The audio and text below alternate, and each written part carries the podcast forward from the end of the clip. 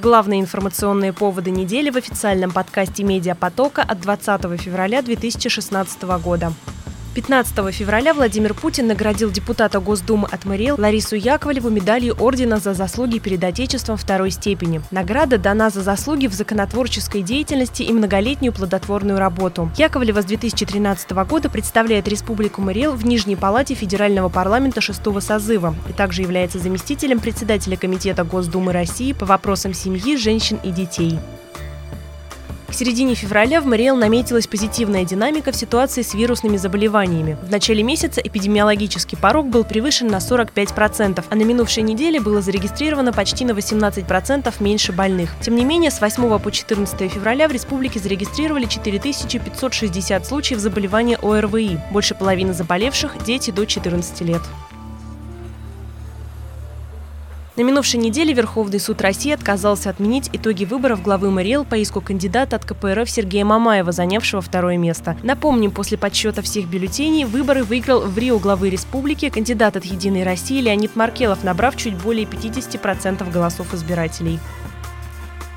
По данным службы занятости, в регионе растет уровень безработицы. В прошлом году было зарегистрировано на 18% больше безработных, чем годом ранее. На биржу труда обратились более 14 тысяч человек. Примерно 7 тысяч смогли найти работу, остальным назначены пособия. Ожидается, что по итогам 2016 безработных как в МРИЭЛ, так и в целом по стране может стать еще больше. Республика получит примерно полтора миллиарда рублей на развитие животноводства. Это больше, чем в целом по стране. Такую же сумму получит Брянская, Курская, Липецкая и Тамбовская области. Татарстан получит почти 2 миллиарда рублей, Белгородская область более 3 миллиардов. Согласно распоряжению премьер-министра России Дмитрия Медведева, всего российские регионы получат 5,5 миллиардов рублей на строительство и реконструкцию объектов мясного скотоводства, а также 25,8 миллиарда на развитие животноводства.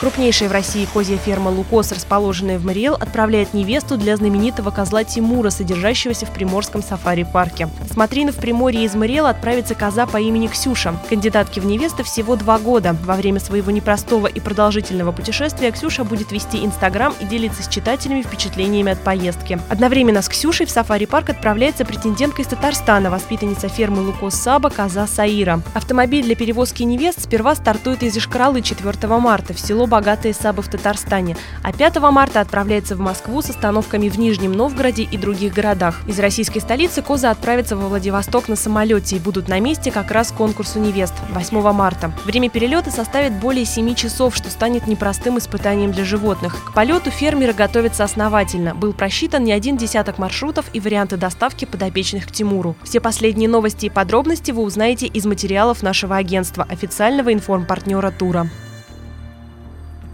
Предстоящая рабочая неделя начнется с 24 февраля и продлится всего три дня. Выходной с субботы 20 февраля переносится на понедельник 22 февраля. Таким образом, выходных будет три – с 21 по 23 февраля. Медиапоток поздравляет военнослужащих республики, ветеранов и всех мужчин с Днем Защитника Отечества. Желаем вам стойкости, здоровья и мирного неба над головой. И о погоде. По данным синоптиков, в выходные немного похолодает от минус 5 до минус 9 градусов, а к середине следующей недели может снова потеплеть до 2 градусов.